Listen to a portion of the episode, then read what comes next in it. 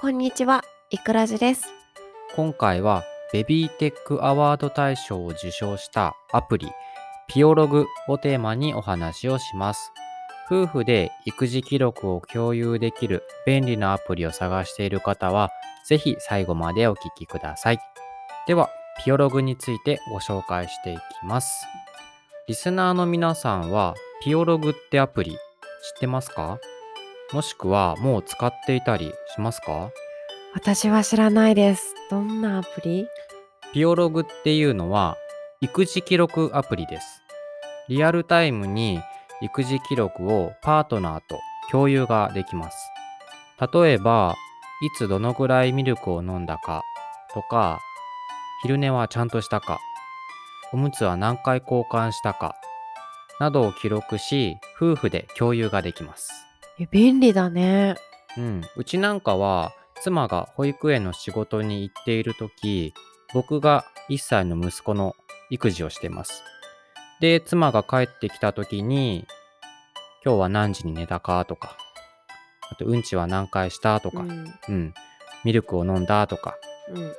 ご飯ちゃんと食べたとかうん今日はあんまり食べなかったとかうん。あとは全体的な様子うん。うん。機嫌が良かったとか今日は悪かったねとか、まあ、そういうことを口頭で伝えています。うん。で口頭で伝えることって夫婦のコミュニケーションにもなるので大切なことだとは思うんですが、まあ、それとは別にねちゃんと記録して残すことも大切だなって思ってます、うん。そんな時に便利なのが育児記録アプリピオログなんですね、うん。さっきなんとかアワード受賞したって言ってたけど、何の賞を受賞したの？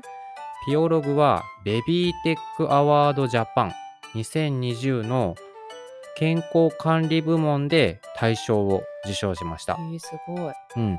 ベビーテックアワードジャパンは日本唯一のベビーテック専門メディアベビーテック .jp を運営する株式会社パパスマイルうんが企画する国内のベビーテック商品を表彰する検証です。なんかよくわかんないけどすごいですね。うん。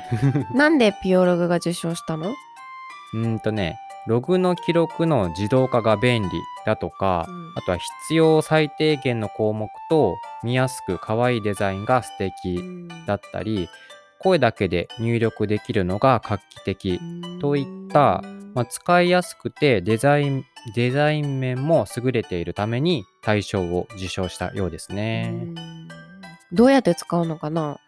実際に使ってみたので利用方法について簡単にご紹介していきます。まずアプリをインストールしたらニックネームや赤ちゃんの性別、生年月日などを入力していきます。で次にデザインを選びます。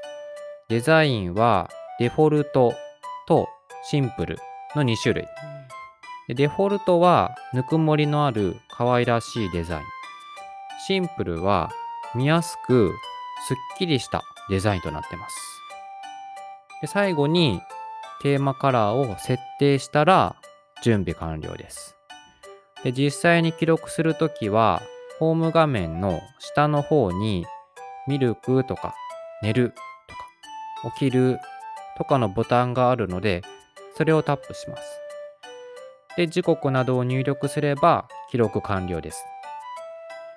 で片手で簡単に記録できるから育児中の忙しい時も便利なんですよ。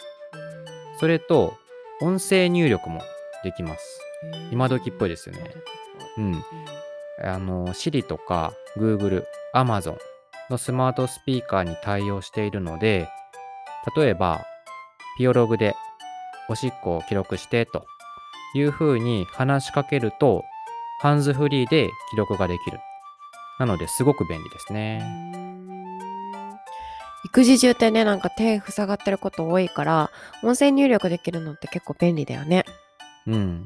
無料でね、こんなね、便利なアプリを使えるのっていいよね。うんもっと早く知りたかった、そう。